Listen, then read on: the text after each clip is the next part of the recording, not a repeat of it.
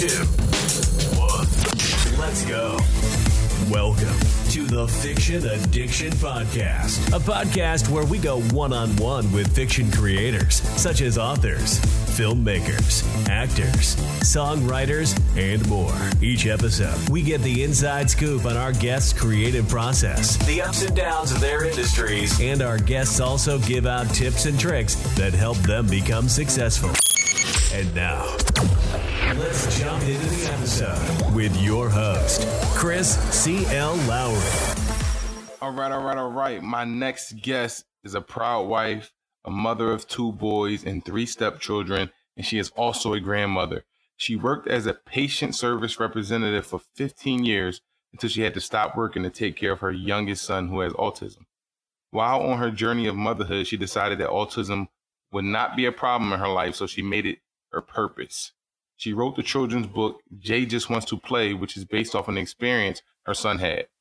From that experience, she went on to publish the book and also start an autism family support group called Autism Rec Resources, Encouragement, and Coping. And she is also from my city, Philly. Ladies and gentlemen, we have Jamila Tucker Mulero with us. Thank you for joining us, Jamila. How are you doing today? I'm good. Thank you for having me. All right, let's start with your journey as a mother. Um, how has that experience been, especially with a house full of children? Um, it's it was it's been rough, but uh, through the grace of God, I've been making it with my village, which is my mother and my sister, and also my husband, um, and my brother. I can't forget him. They have been a big support. My first child is not by my husband, um, and his father wasn't around too much. Um, so it's been a journey, but I wouldn't change it for the world. All right, so how has your experience been as a grandmother? Um, it's been exciting. Um, it's good to have him over, but you know, also send him back home to his mother. um, but it's it's uh, it's been a wonderful experience. All right. So, what were the like the emotions like when you first found out you were going to be like your grandmother? Um, excited, uh, nervous at the same time. Um, my stepdaughter, she uh, she went through some trials and tribulations in her life. Uh, recently, she was just on Dr. Oz telling her story, um, about her being abducted in Oh, wow. 2014. So, after that abduction and knowing that she was still, you know, facing some issues and having some trials and tribulations in her life after going through what she went through.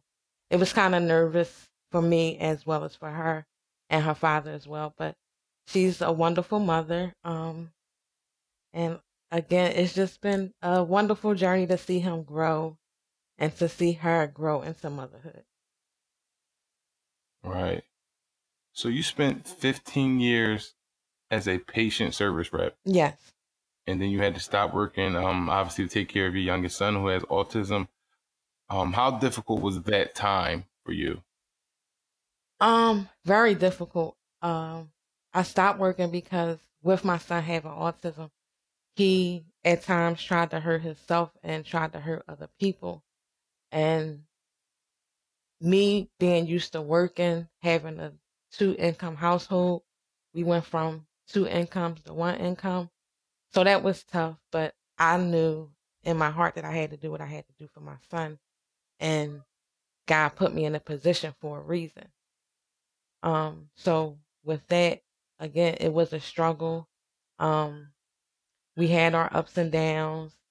Um, there was times when lights got turned off and, you know, had to go to family and reach out to family for help. But again, my village, they stepped up and they helped me. Um, so it was, it was rough at first, but I knew what I had to do for my son. I was there always for my patients, for my doctors, and God was just telling me it's time for you to be there for your family. Right, right. So did you know much about autism um, before your son was born?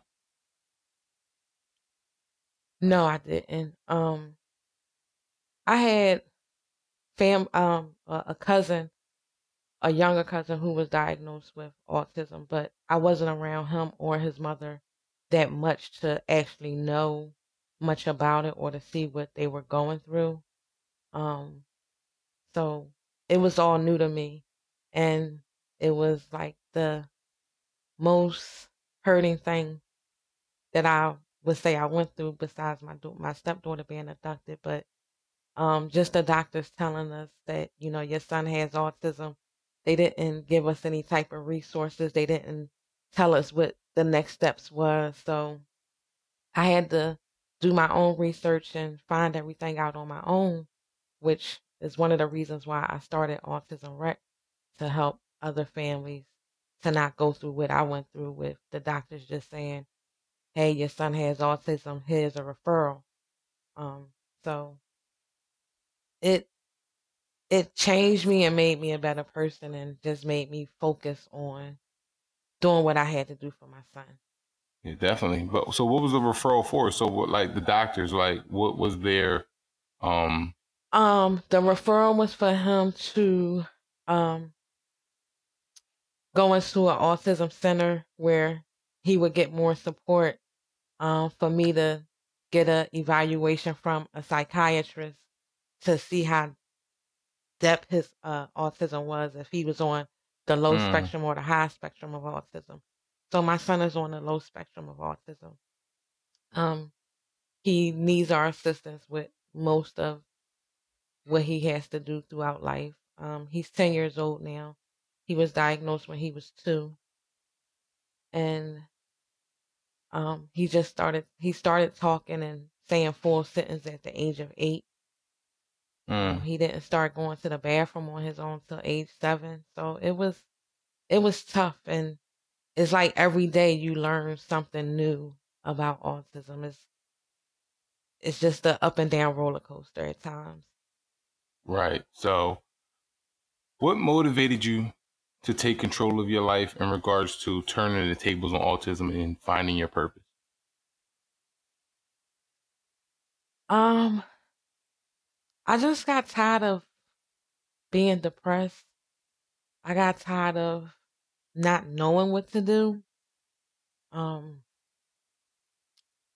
so I just I just said, you know, I have to step up as a mother and not only as a mother but as an autism mother now. And I just did my research on um ways to help him cope with his meltdowns and his tantrums and his outbursts and him hurting himself or trying to hurt other people. I just I went to the library and got me a library card and started reading. And then after a while, once I got the hang of it and um, was able to cope with it, I said. Well, maybe this is my purpose. Maybe this is why God brought this into my life, not just to help myself and my son, but to help other people. Um, so, and I just, I, again, I just, I just didn't want to be the, like, feeling like a victim or feeling like, why me? And right. I just wanted to feel like, why not me? Like, so I just wanted to change the way I looked at everything. Right. Yeah, definitely. So, for parents out there that don't understand, um, what is the difference between raising a child with autism and raising a child uh, that doesn't have autism? Um, raising a child with autism, they can't tell you their wants and their needs. They can't tell you um what's hurting. Um, they can't speak for themselves, so you're like their voice. They don't understand danger. They don't understand when they're in harm. They take pain better than uh, any other normal child or normal adult. They can deal with it. Um, so, and with my oldest son, I never had to worry about him wandering off. I never had to worry about him um, being uncomfortable around family or just basically going out to the supermarket. Um, so it's it's it's a lot different and you just gotta have patience. And again, I'm a family that I'm a person that grew up in the church, so I believe in faith, I believe in God. So you just gotta put your trust and your faith in God. He wouldn't have put this on you if you couldn't handle it. You just gotta have patience. It takes a lot of patience. Mm-hmm. I think you just answered my next question. So, for parents out there who have autistic children, what advice would you give them? Um, just to step back for a minute, take a deep breath. It's not the end of the world. It's not a death sentence. Your child can be successful. Um, your child can basically, I don't want to say have a normal life, but somewhat of a normal life with your help and your support. Um, anything is possible. So tell me more about Autism Rec, uh, the support group you started. So I started Autism Rec um, two years ago, around the same time I started with the book. Um, my son, at first he was um, not sociable. He stayed to himself. Um, but once he turned like seven or eight, he wanted to, you know, be around other kids. He wanted to play with other kids. But with him having autism, the normal kids didn't understand him or didn't want to play with him because mm-hmm. maybe he didn't play with the basketball the right way or um, he didn't know how to throw catch, play catch with the football. So normal kids didn't want to be around him. So I just went on Facebook and found a couple of autism support groups, reached out to a couple of parents and said, can we get together for a play date? And from there, that's how Autism Rec started. Um, I just had a little get together that turned into like a big party because a lot of parents and a lot of kids showed up, and that just made me see that it was needed. So from there, I tried to do events um, at least once a month. Uh, we have Halloween parties. We have uh, back to school parties where we um, give the parents book bags and school supplies, which is it's not much, but it's one less thing that a parent has to worry about. Mm-hmm. And a lot of parents don't like taking their kids out in public because of the meltdowns and um, because of the stares and the, you know, negative people that's out there that may say things about your child in a way that they're behaving. So I just tried to make that one less thing that a parent had to worry about. Mm-hmm.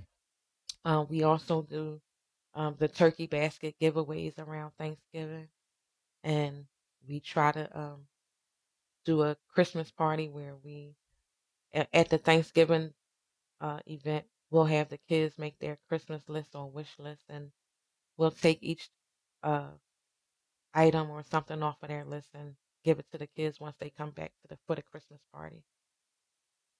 Mm. So why was it important for you to start this type of support group? Um, because I didn't have it for myself. Um, I wanted other parents to get together, uh, like a meet and greet, and know that you're not alone. Um, you have other parents that's going through the same thing you're going through. Um, my son is 10, so if somebody that's coming into the group who child just got diagnosed at two or three, um, we can be that support and help them along the way. Um, then you have young, younger teenagers that's having kids and they don't know, you know, how to even begin to be a parent, let alone getting a diagnosis that your child now has autism. So I just wanted to be that support for another parent and be that support for another child and bring the kids together so they can have somebody to play with and maybe even find a forever friend within the group. Hmm. So how beneficial has the group been to your son? Um, it's been very beneficial. He um he had his first sleepover this summer. Um, he's made friends. He's played with other kids. He found kids that likes the same thing that he likes, and when we get together, he runs to that child that he saw at the last event, and they sitting down, and hmm they may not be holding a conversation, but they're doing their thing, whatever they Right. like to do. For if it's playing with blade blades and or whether it's just you know um acting like they're Dragon Ball Z or Super Mario and Luigi. They're just together doing their thing. Now, in today's society, do you believe there's enough autism awareness?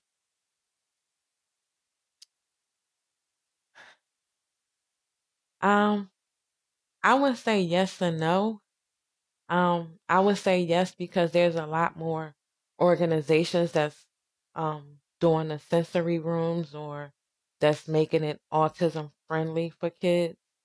Um, and I would say no because you have grown adults that uh, give you the look because your son is having a meltdown, not knowing that he's having a meltdown because there's maybe too Mm, much noise and he's not comfortable with all the noise that's going around or the lighting is making it difficult.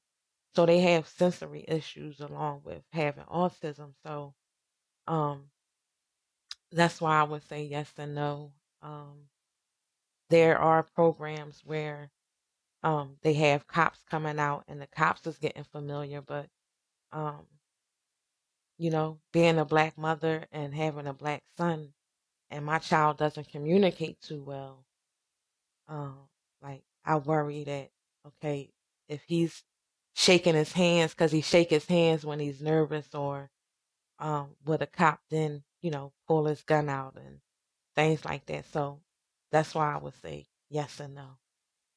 hmm.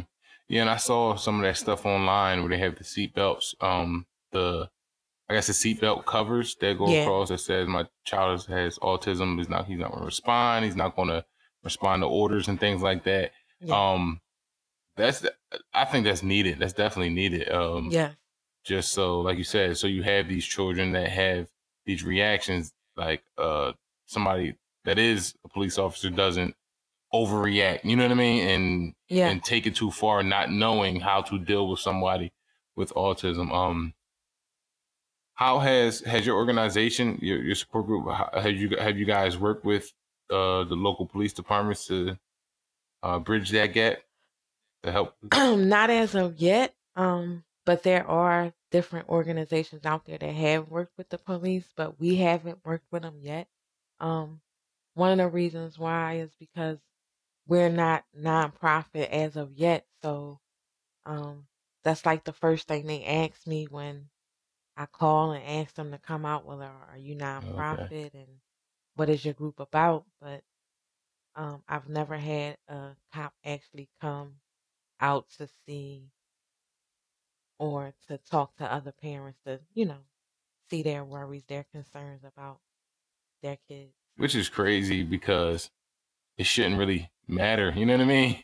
If you like you pay taxes, you're a citizen, you have a concern for your child, your family, uh, other right. children, the neighborhood. So like that's crazy that the department like that that's their focus. Like you know what I mean? Are you nonprofit? It shouldn't matter. Like you're a taxpaying Yeah, citizen, um, with a concern that should be addressed by them. You know what I mean?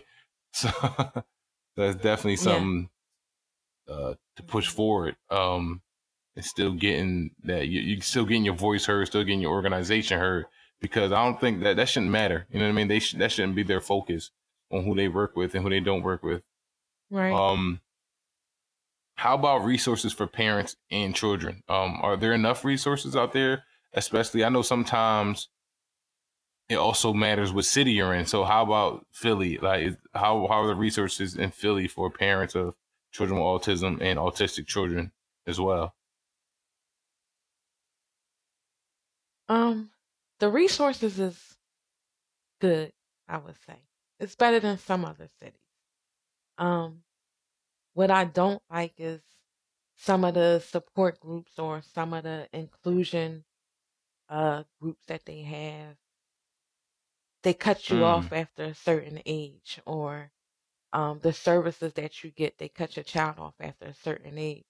So, since my son is 10, he's not able to do like the autism gym because they stop at age seven, or he's not able to go to Smith Playground for their sensory day because they also stop at age seven.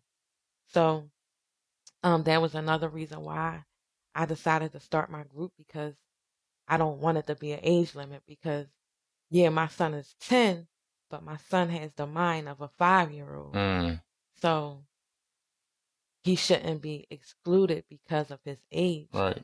He should be included because it's it's supposed to be autism friendly and he has autism, so he it shouldn't be cut off at a certain age. So I also saw on online on, on on your social media that you assist like the teachers in developing uh, classroom curriculum geared towards autistic children. Yeah.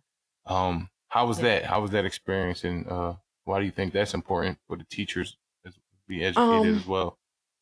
I think it's important because a lot of these teachers they don't get training on how to communicate with the autism child. Or in the Philadelphia school district you have so many kids to one teacher that she's not able to focus on that child that may need her attention the most or that's not communicating and when that child feel like he's not being heard that's when they start to wander off. Then i also you get parents that's on social media that you know they want to i guess vent and explode on social media about what their teachers are not doing. But how about you as a parent step up and help the teachers? Um let the teachers know what your child is comfortable with or what your child can and cannot do instead of just biting them in the back and Mhm. talking dirty about them like i just you know i just don't get it it again it takes a village to to raise these kids and Right. not just the autism kids it, it takes a village to raise kids period Period. so you know come together instead of you know separating and saying oh oh she gonna hear my mouth tomorrow. No find out what you can do to help. Mm-hmm. find out what what it is that made your son have a bad report for that day. And once you find that out maybe you can talk to the teacher or do other things to help it so that his days is better throughout the rest of the school year Yeah, that's definitely that's definitely important. So is that something you can do through uh your organization, your group? Like uh can schools reach out to you um yeah through the group to get that type of curriculum put into their classroom? Yeah. yeah That's dope. That's definitely I also I also give it to the parents. Um, again, my son, he just started talking. He started saying like one or two words at age seven. He started saying maybe a complete sentence at age eight, but we still can't have that back and forth conversation. Right. Um, so we use the picture exchange system when he wasn't talking. So if your son wants something, but you don't know what he wants, if he see it on a picture, he can give you that picture and let you know this is what I want. So I also is available to the parents, is available to teachers, daycares.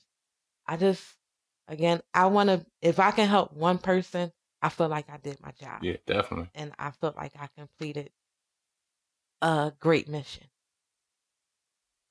So once he was born, when at what age or around what time did you realize there was something going on with his uh development? So when he was born, he was born four months. Mm. Um, so he weighed one pound six ounces when he was born. Um, they didn't expect him to make it overnight. Even when he made it overnight, they didn't expect him to make it past a week. So, um, when he did make it past a week, they set us down, and me and my husband set us down and talked to us to let us know that he probably will have some um, developmental delays. Um, so, at once he stayed in the hospital. He was born March 17th. He stayed in the hospital till after Father's Day. Um, so he stayed in the hospital for about three months. After he was released from the hospital, we had um, therapists and things come out to the house to help him with his development. And I would say at one, like he wasn't saying, he would say hi, he would say bye, but about like one and a half, two years old, he stopped Mm. saying anything. And he never gave us any type of eye contact. Um, and with him being born premature, he had to follow up with the special babies clinic at Children's Hospital. And they were watching him and watching his development. And they actually um, said, told me that they he had autism and he was diagnosed at age two Wow. with autism. So how was that? How was getting that news? I know you you, you knew officially. You got the um, news early on um, when he was born that it was the possibility, but when he when he turned two and you actually got the the news, how was that and dealing with that? And where was your starting point for all the parents that are listening that are around this time where you were? Where was the starting point of uh, getting yourself, your family on the right track? Um, so when I first got the diagnosis, I felt like my world just stopped. I felt like that was a death sentence for my son. Again, not only because he's black and he's a boy, but because now he doesn't have a voice and he has a disability. So how would the world treat him? Um, so I would say I just I went through a depressive stage. Um, but then I just I I stopped myself and I had a talk with myself and said that it's not the end of the world. So that's when I Googled autism to find out what autism was about. Um, I went to the library and I, at 30 years old, I'm getting a library card. At 30, trying to figure out, okay, let me read some books and find out what's wrong with my son. How can I help my son? Um, what does he need to be, to not just be successful, but to succeed and to make it and to not be judged. So I just I did my own research because I wasn't getting anywhere with the doctor's offices and um at that time they wasn't accepting private insurance um for treatment. You had to be on the welfare Mm. insurance in order to get it um treatment or in order for my son to go to the Center for Autism that's on Ford Road. Um so I felt like every time I was getting a step ahead or getting the information that I needed, Right. I felt like I was being pushed back even more because I have private insurance with my husband's job. So he can't get into the autism center because they don't accept our insurance. Um, so then my job at the time, which was ankle and foot, they heard about um me not being able to get my child in the center for autism. So they wrote a check for the Oh, center wow. for autism for my son to get treatment. But then to find out the check wasn't going to cover the full treatment. It was only going to cover maybe about two or three days of treatment. when my son needed treatment Right. just about every day, at least three to four times out the week. Um, so it was like, I, again, I got to step ahead because my job is going to pay for it. But then they pushed it back because it's not enough to cover all of the treatment that he needed. Um, so then I was told to go down Social Security and apply for Social Security. But when I applied for Social Security, they said, "Oh, you make too much money." Mm. So went down to the they I was told again to go to the welfare office to apply for their insurance. Then they said, "Oh, again, you make too much money Right. and his father's job offers health insurance." Insurance. Yeah. So then I had to go back and do more research to find out since my son has this diagnosis, he's able to get insurance with or without my income being recorded. Oh, really? Yes, and that's another thing that a lot of parents don't know. It's actually um a law is uh PH twenty nine that states that your child is able to get health insurance and it's not based on the income. So once I found that out, I went back down to the welfare office, told them about what I know. And when you go in there talking like you got some sense and like like you know and you done educated yourself, yeah, they change up real quick. So he was able to get the insurance that he needed and he was able to start the Center for Autism.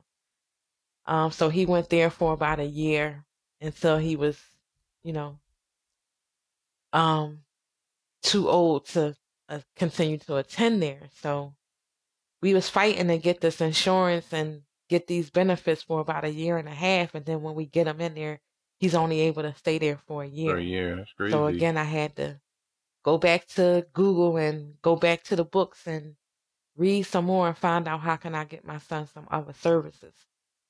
So it, it's been it's been a journey, but again, I wouldn't change it for the world because it's made me a better person. Mm, It made me educate myself.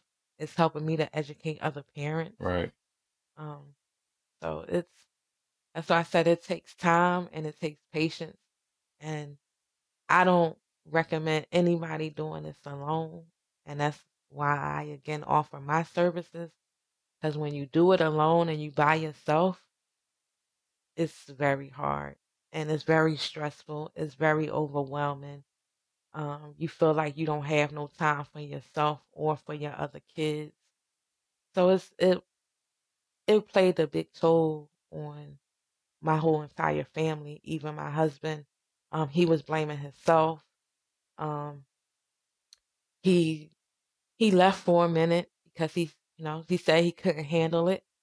But you know, again with prayers and the grace of God, he came back, and we going through this together.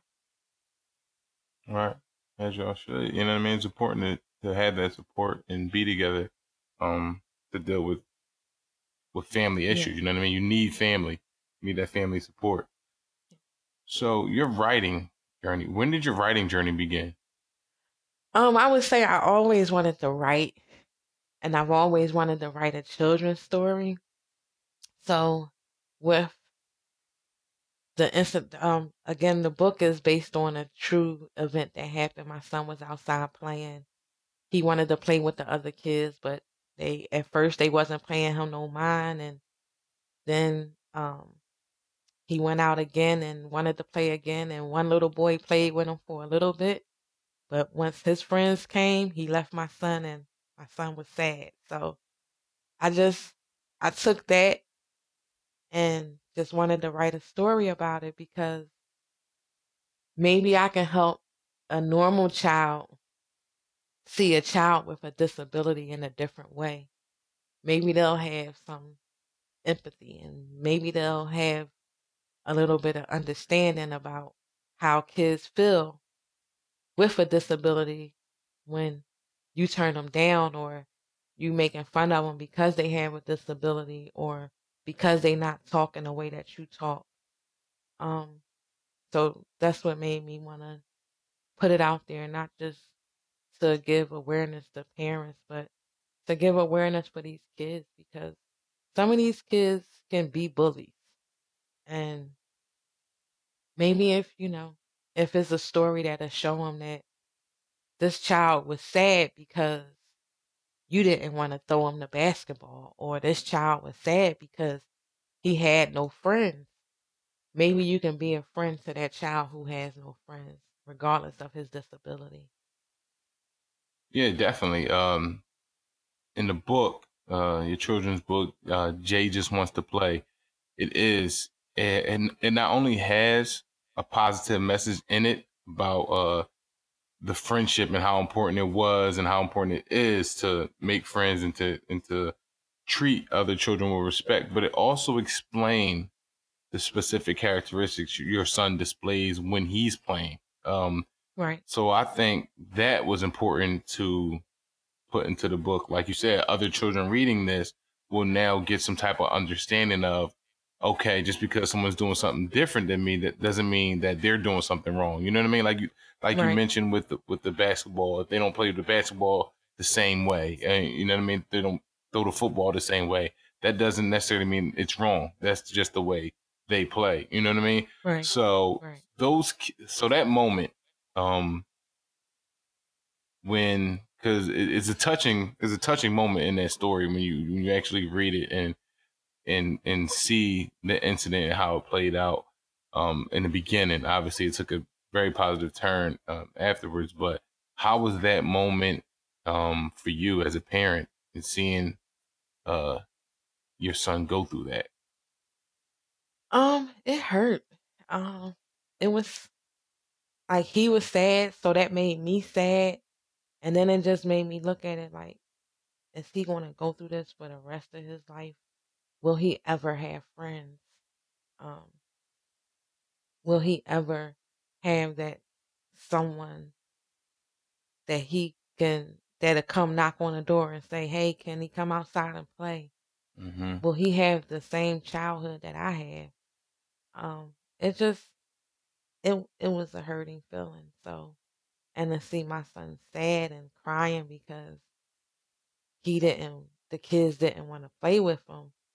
It it it hurt, and it was also um like I said, he before he would play by himself and didn't want to be around other kids. So to see him actually try to reach out to play with a child, it brought joy to my heart, but then it hurt my heart when they rejected him. So and then um when the little boy, I guess because he was out there playing by himself, um, he felt like, okay, well, let me play with this little boy And so my friends get here. So even though he played with him for about like five or ten minutes, that just warmed my heart because my son was happy and it put a smile on his face and I got to see him play with other kids. Right. So it was like, okay, now I can I maybe have to take it a step further and that's why I, I did the support group and reached out to other parents on Facebook. So did you did those the, did those other kids end up ever getting a copy of the book to see um that scenario and, and just to see your son's perspective on on playing? Yes, they did. And how was the I guess the uh, through the parents and all that? How was the feedback from that? Did it change? Um, what was the impact it had on not only them but as well as the interactions in the future interactions between them and your son? Um, it changed because again, now they when they see my son outside, they'll play with my son. Um, they'll, you know, knock on my door and say, "Can he come out?" So it it changed a whole lot. It it made a big difference. Um, a few of the kids still went and play with them, but um, for the most part, it it changed a lot and it made me happy to see the change. So how did you know it was the right time to drop the story? So like when when was that moment that you knew like okay, this is the incident I want to focus on and now is the time that the story's ready to share with the world?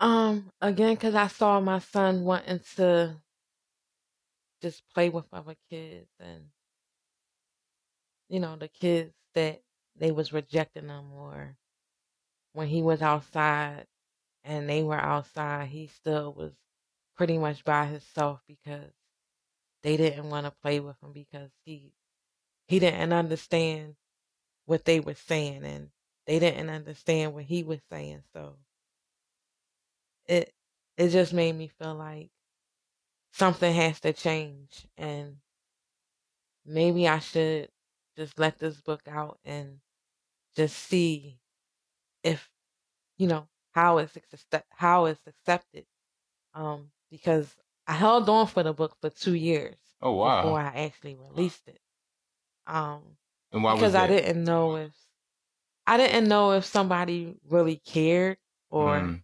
if if my story was important to somebody else um and then you know, people can be cruel. People can be evil.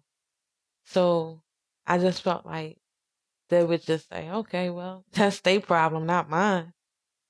So okay, that's why I just held on to it. And um, I was inspired by other, another um, author who had the same illustrator that I had. She released her book. And I just said, you know what? maybe it's time for me to release my book and not just give the parents some understanding, but to give the kids some understanding because it was some mean adults that lived on my block as well. Um, you know, hollering at my son, telling my son, get off their grass and stop leaning on their car and not understanding that you hollering at him, but he really don't understand right, what, what you're saying. saying. That's crazy. Yeah. So your illustrator. So I just felt like it was time. Uh, time to drop it. Yeah. So your illustrator is uh, Reggie Byers. Yeah. Um, how did y'all link up?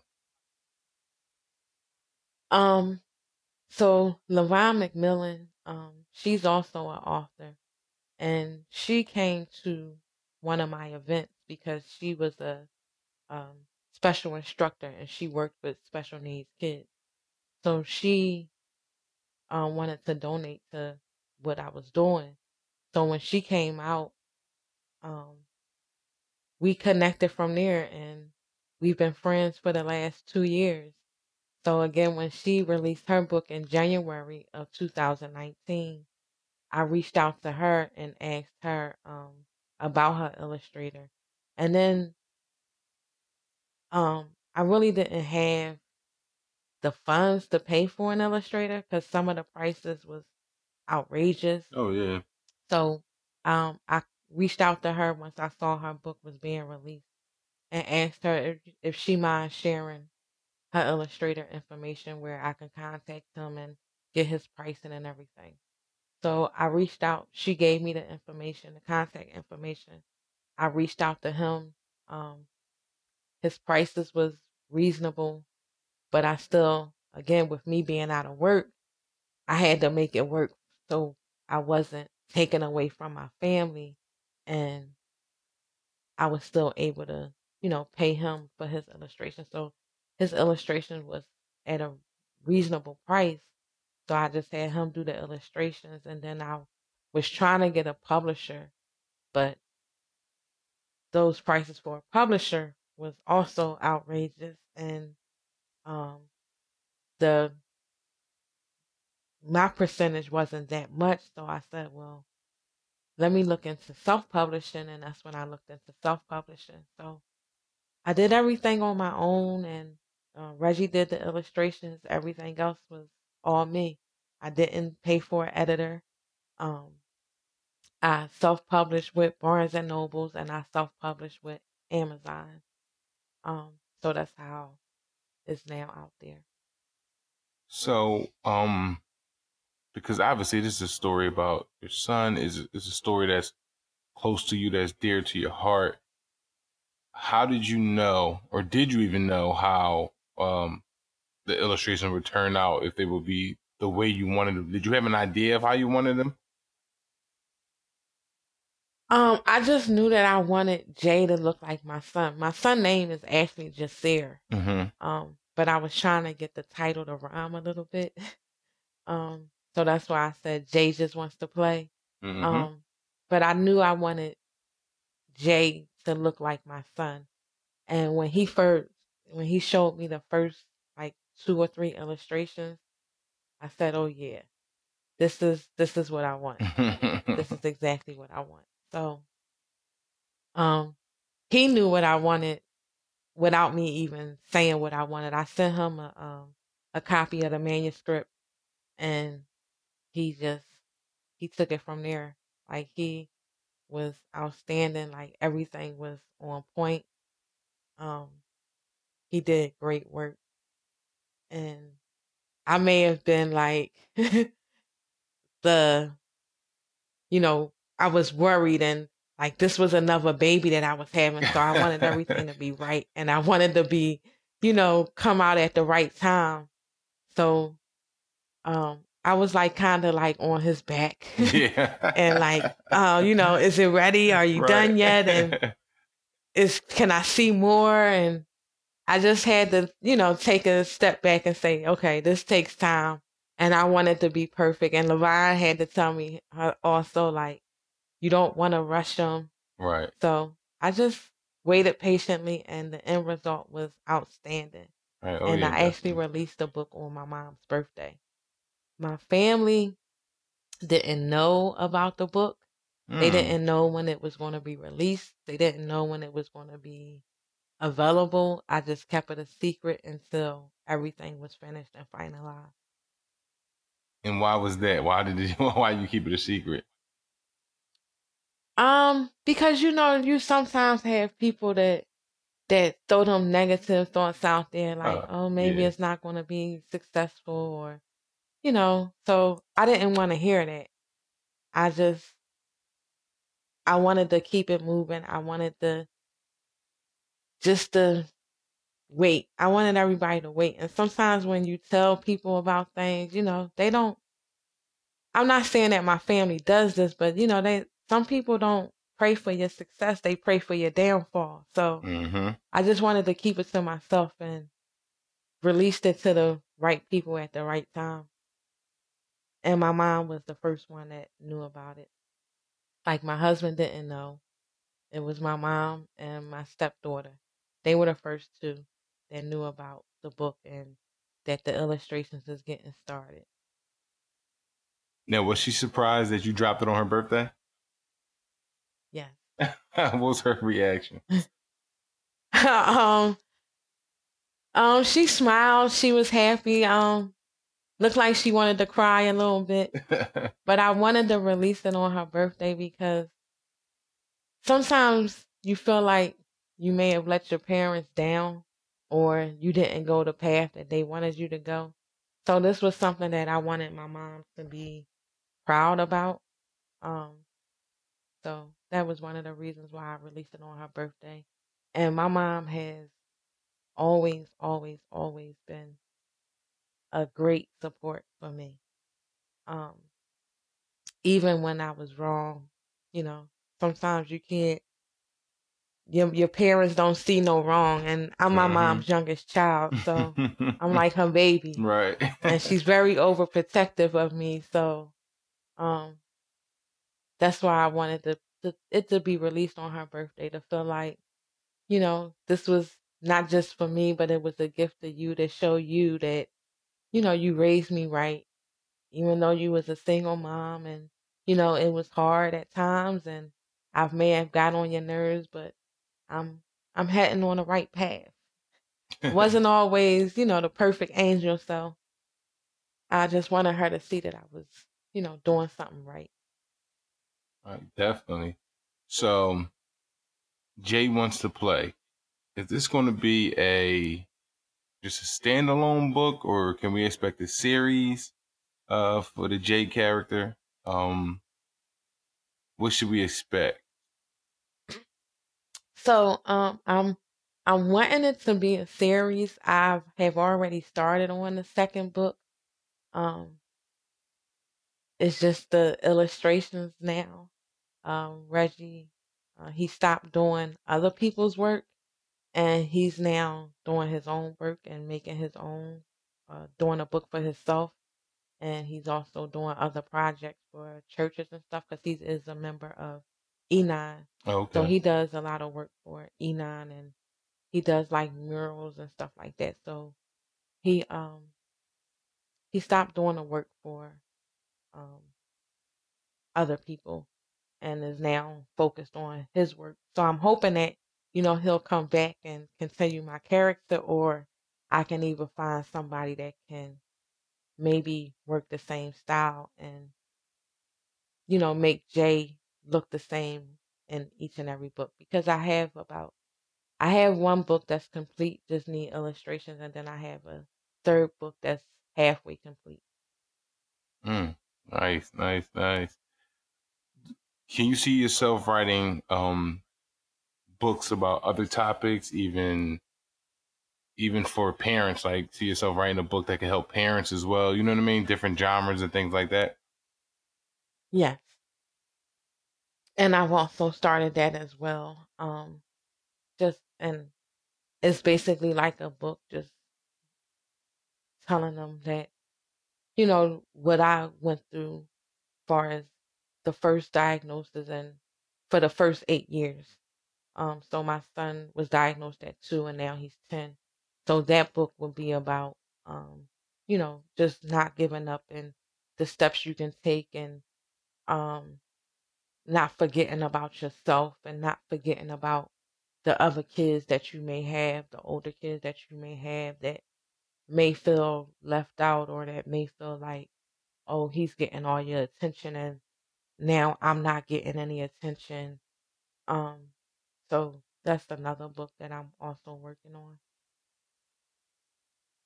So tell me about the moment uh, when you showed Jay his book that had him in it. Um, I didn't think that he would know, but when he looked at the book, he said, "That's me." Oh wow. um, so he didn't he didn't see any of the illustrations. He didn't see anything until it was actually in book form, and we got the first shipment that came in the mail, and we opened it up, and that was his reaction. That's me. so he's he's read the he read the book with me. Um, we still read the book at times. He reads the book with his therapist. Um, because he has therapists that come out to the house, so he's read the book with them, and he just told everybody, "That's me." so he's pretty excited, and then to see his face on the book and to see his face on the shirt, um, he was he was pretty pretty happy. Mm-hmm. So how was that feeling for you? Uh, not only as a mother, but as an author as well. Um, it made me happy. It it for him to know that that was him and he has a book out there for just him.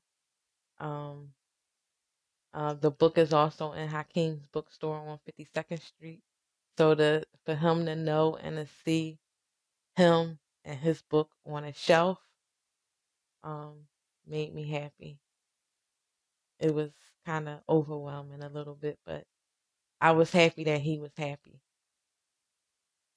So I did notice that. I did notice that you got your book into a, a few local bookstores. How was that process of approaching them, or did they approach you? How was that process of getting the books in there? Um, so the two bookstores that is in um well three is um one on South is four actually, one recently. Um on South Street, fourth and South. Um I reached out to them. The one that's in my book is also in a bookstore in Hampton, Virginia. And we just actually closed that deal in on my birthday, December thirty first. Um they reached out to me Hmm. but to the ones here in Philadelphia, I reached out to them. I sent them emails. Um, I followed up with the emails. Um, I went to the stores and gave them a copy of the book so they can actually see what the book was about, not just um, having a picture of the cover and the back cover. I went there so they can actually physically hold the book in their hand. Mm-hmm. Um, I shared with them that it's on Amazon, it's on Barnes and Noble. So once they seen it was on Amazon, because that's where they went first. Um, once they seen that it was on Amazon, they saw the reviews that it was getting on Amazon. Um, they said that they would love to have the book in the store. And the one on South Street, which is called um, Wooden Shoe Wooden Shoe Bookstore, um, they actually have a disability section Oh wow. in their bookstore. So they wanted the book in their store. So again, I just I just did the finger work with sending emails, and then once I sent the emails, I followed up with doing the footwork and visiting these stores and going out and talking to the managers.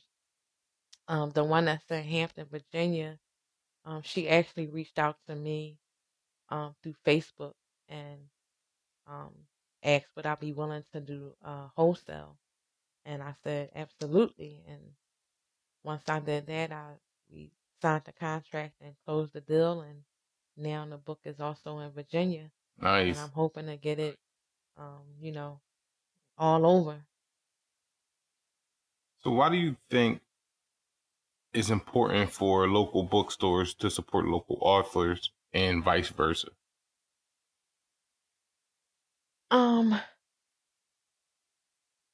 I feel like the kids don't pick up a book and read anymore. Um, everything is social media or YouTube or um, just you know video games. Um, so if I felt like if the book was actually inside of a bookstore, uh, the kids would maybe go in the bookstore with their parents and they'll see the book and they'll want the book. Um, Hakim, that's a black owned bookstore. So I feel like we should support each other. Um, there's not a lot of black businesses out here, and the ones that are out here sometimes get overlooked.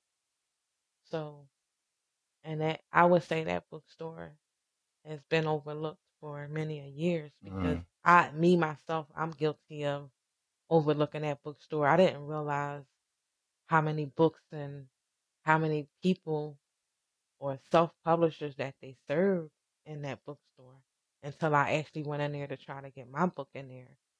So I feel like it's it's very important and maybe we need to bring, you know, the reading to our kids back like our parents used to do with us when we was growing up, you know. Sometimes you had to read for about 20 minutes before you can go outside and play or read for 20 minutes before you can get on a video game. So I feel like um, maybe our parents and the parents today should start doing that again. Oh, yeah, de- definitely. That's it's definitely needed. It- It's a big difference. It makes a big difference. Uh, Yeah. encouraging children to read. So I saw that you did the Chew and Chat event, um, which was an event where you network with other children book authors from our area. How did that event go? Um, it was nice. It was to know that there's a community out there that's willing to help you succeed and to get ahead and to um help you with marketing and um to let you know where you may have errors at or where you may have fell short at. It it was a blessing. Um just to see that like sisters and brothers supporting each other and it's not about oh you got to pay me for my services or um I need to get paid for my information. It was just other authors sharing freely. Like, um, I had reached out to libraries to see if I can do a, a story time with the libraries. And um, one of the libraries out in the county asked me what was my fee. So me being a new author, it was like, okay. Um, I didn't know that I can give you my fee. So it was like, uh, you know, let me get back with you on that. So there was um Devon Clark, who's also an author. He actually told me like, don't ever do that again. Like you ask them what's their budget. So I never knew that, you know, the libraries even had a budget or that they pay these authors to come out and read to the kids. Right. So it was it was very helpful and um, you know, to meet other authors and to see, you know, their process and to talk to authors that went with a publisher versus authors that self-published. Um, it was very helpful and very informational. So you also attend like book expos and book festivals. Um, how are those experiences attending those? Oh, um, again, it was it's it's great to see people of color wanting to write books and to do more and um sharing their stories. Um, like one of the authors was, you know, sharing their story about being molested as a child and it was just like it was it was encouraging to see it and um it was just it was nice to see again people of color instead of seeing you know other people you know white people sorry i'm not trying to offend anybody but you know they always you know get acknowledgement and you see, always see their books but you don't see a lot of people of color and i can actually get a book that my son can say oh they look like me. Right. They're the same color as me.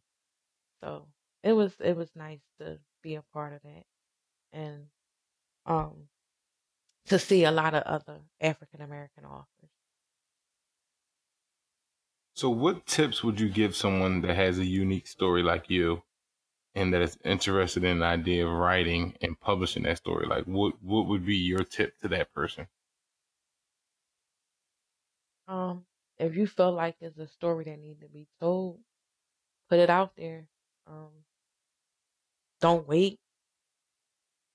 You never know. Uh, you may feel like it's not needed or it's not wanted, but somebody else may feel like this book has helped me out a lot, or this book has changed me to be a better person or to look at the world differently. So I would say put it out there. Don't don't doubt yourself. It's in your heart and in your mind for a reason. So get it out there. Don't don't give up on if it's a dream that you have, don't give up on your dream. Don't nobody don't let nobody talk you out of fulfilling your dream. Um and again, if you can help you may not be able to change the world, but if you can change one person, then that's a start. And what's next for Jamila, the author? Um, I want to continue to write. I want to continue to help families and hopefully I want to one day open up a a little rec center that's for autism kids um where they can come and play all day and there's no judgment, nobody pointing, nobody making snooty comments about your mom, your dad or the way that you're playing and just a place where they can run and feel free and a place that they can call their own with no age limits and you know continue to write continue to share my story continue to help other parents. Yeah that's dope that's dope that's dope. Yeah, that definitely be good especially in the city and it'd be real important to have that like you said the area where you don't get judged. Yep. And there's not much in the urban community um, for kids with autism. Everything that they do have for kids with autism is like in the far northeast or is out in Montgomery County or, you know, um, Delaware County, but it's really not too much in Delaware County for the kids. So it's like it's, I feel like it's needed. And I grew up in Southwest. So that's my focus and where I want to um, maybe open up the, the rec center, maybe in Southwest to give back to my community and to give back to the people that supported mm-hmm. me along the way.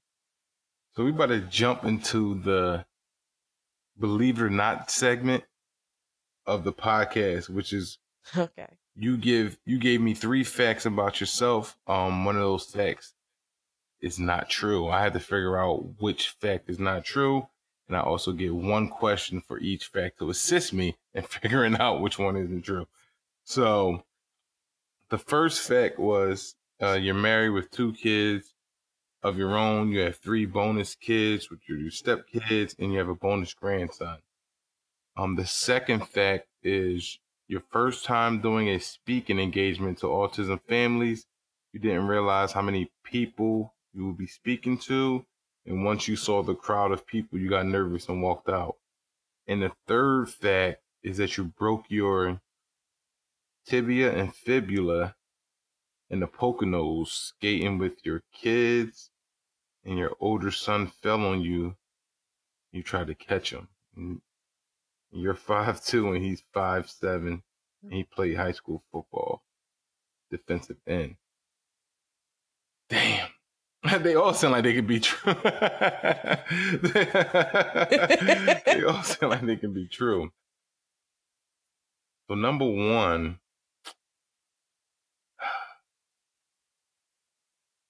you mentioned I just don't know these numbers. I know you mentioned you had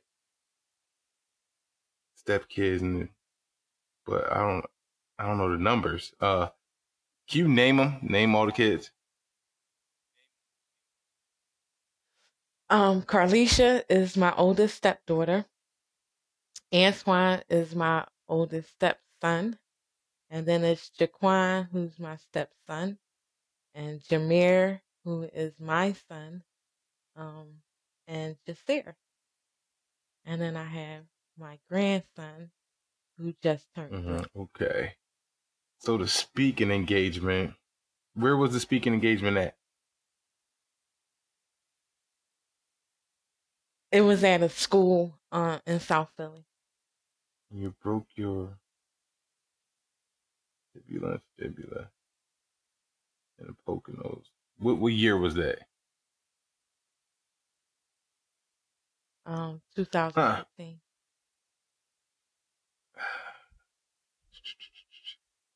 I'm gonna go with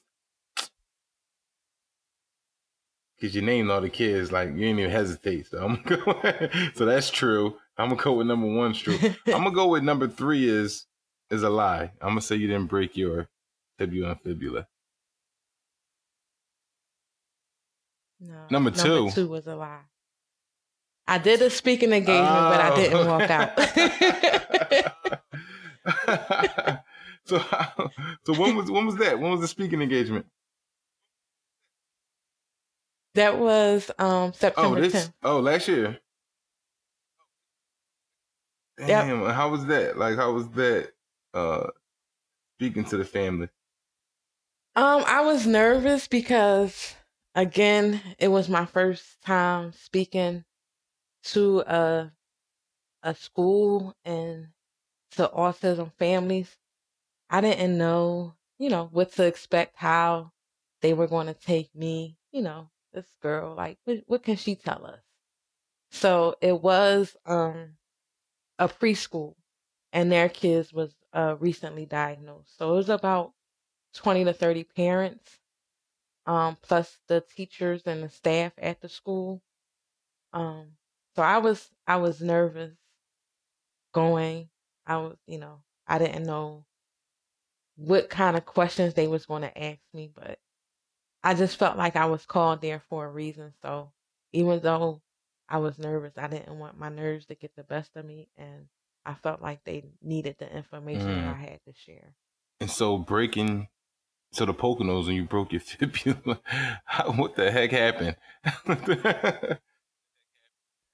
um, my son my uh 18 year old, he's 18 now. Um, he was on skates for the first time, and he was. I seen him getting ready to fall, so I went over there and I tried to break his fall. and um, we both end up falling, and my foot mm. went backwards and I had a, a spiral break in my tibia and my. You had to get a cast and all that for that. Yeah, oh, wow. I had to get surgery, so I have um, screws and plates in my Damn. right ankle. Yeah. Mama Bear was trying to save Baby Bear. but Baby Bear was bigger than Mama Bear. That's crazy. Well, um, yes. So for everybody out there, uh, tell them how they can get in contact with you. Tell them where they can find the book. Tell them how to reach you. Tell them how they can reach you about Autism Rec. Um, so Autism Rec is on Facebook and Instagram. Um, I do share my number. I share my email. Um, my email is jamila at autismrec.com. And that's J A M I L A at A U T I S M R E C dot com. Um, my phone number is 215 200 0405. Um, I'm also on Facebook and Instagram under Jamila um, M1 on Instagram and Jamila Tucker Mulero on Facebook. Um, with Autism Rec, I do try to help parents as much as I can. So I get parents that to call and say that they may need food for the week to last them until they get paid or until they get their food stamps. So I do, I help other parents um, any way I possibly can. So if you need any help, any resources, um, I do have resources available. I'm connected with uh, special needs lawyers and special needs uh, attorneys. So if you ever need um, a special needs lawyer because you're not getting the services that you need for your child at school or at home, um, I do have those resources. So please feel free to email me, call me. Um, if you just need someone to talk to, I'm I'm here. It, no matter what time of day or what time of night it is, I'm available because I know it's not easy. And sometimes we need that person to talk us off the ledge. So I'm here. I'm available. Again, my phone number is 215 200 0405. So anytime, or you can reach me on Facebook or Instagram. If you can send me a message via Messenger, or you can DM me on Instagram. I'm here and I'm available. All right, Jamila, we appreciate you stopping through on the Fiction Addiction podcast and sharing your amazing story with us. And we definitely will share all these links and your contact information in the description below the podcast. So thank you for your time and thank you for sharing your story with us. No problem. Thank you for having me. Thank you for letting me share. Thank you for joining us on the Fiction Addiction Podcast. Make sure you visit fictionaddictionpodcast.com for links on everything we talked about today, as well as awesome resources, additional tips, and fiction addiction merchandise.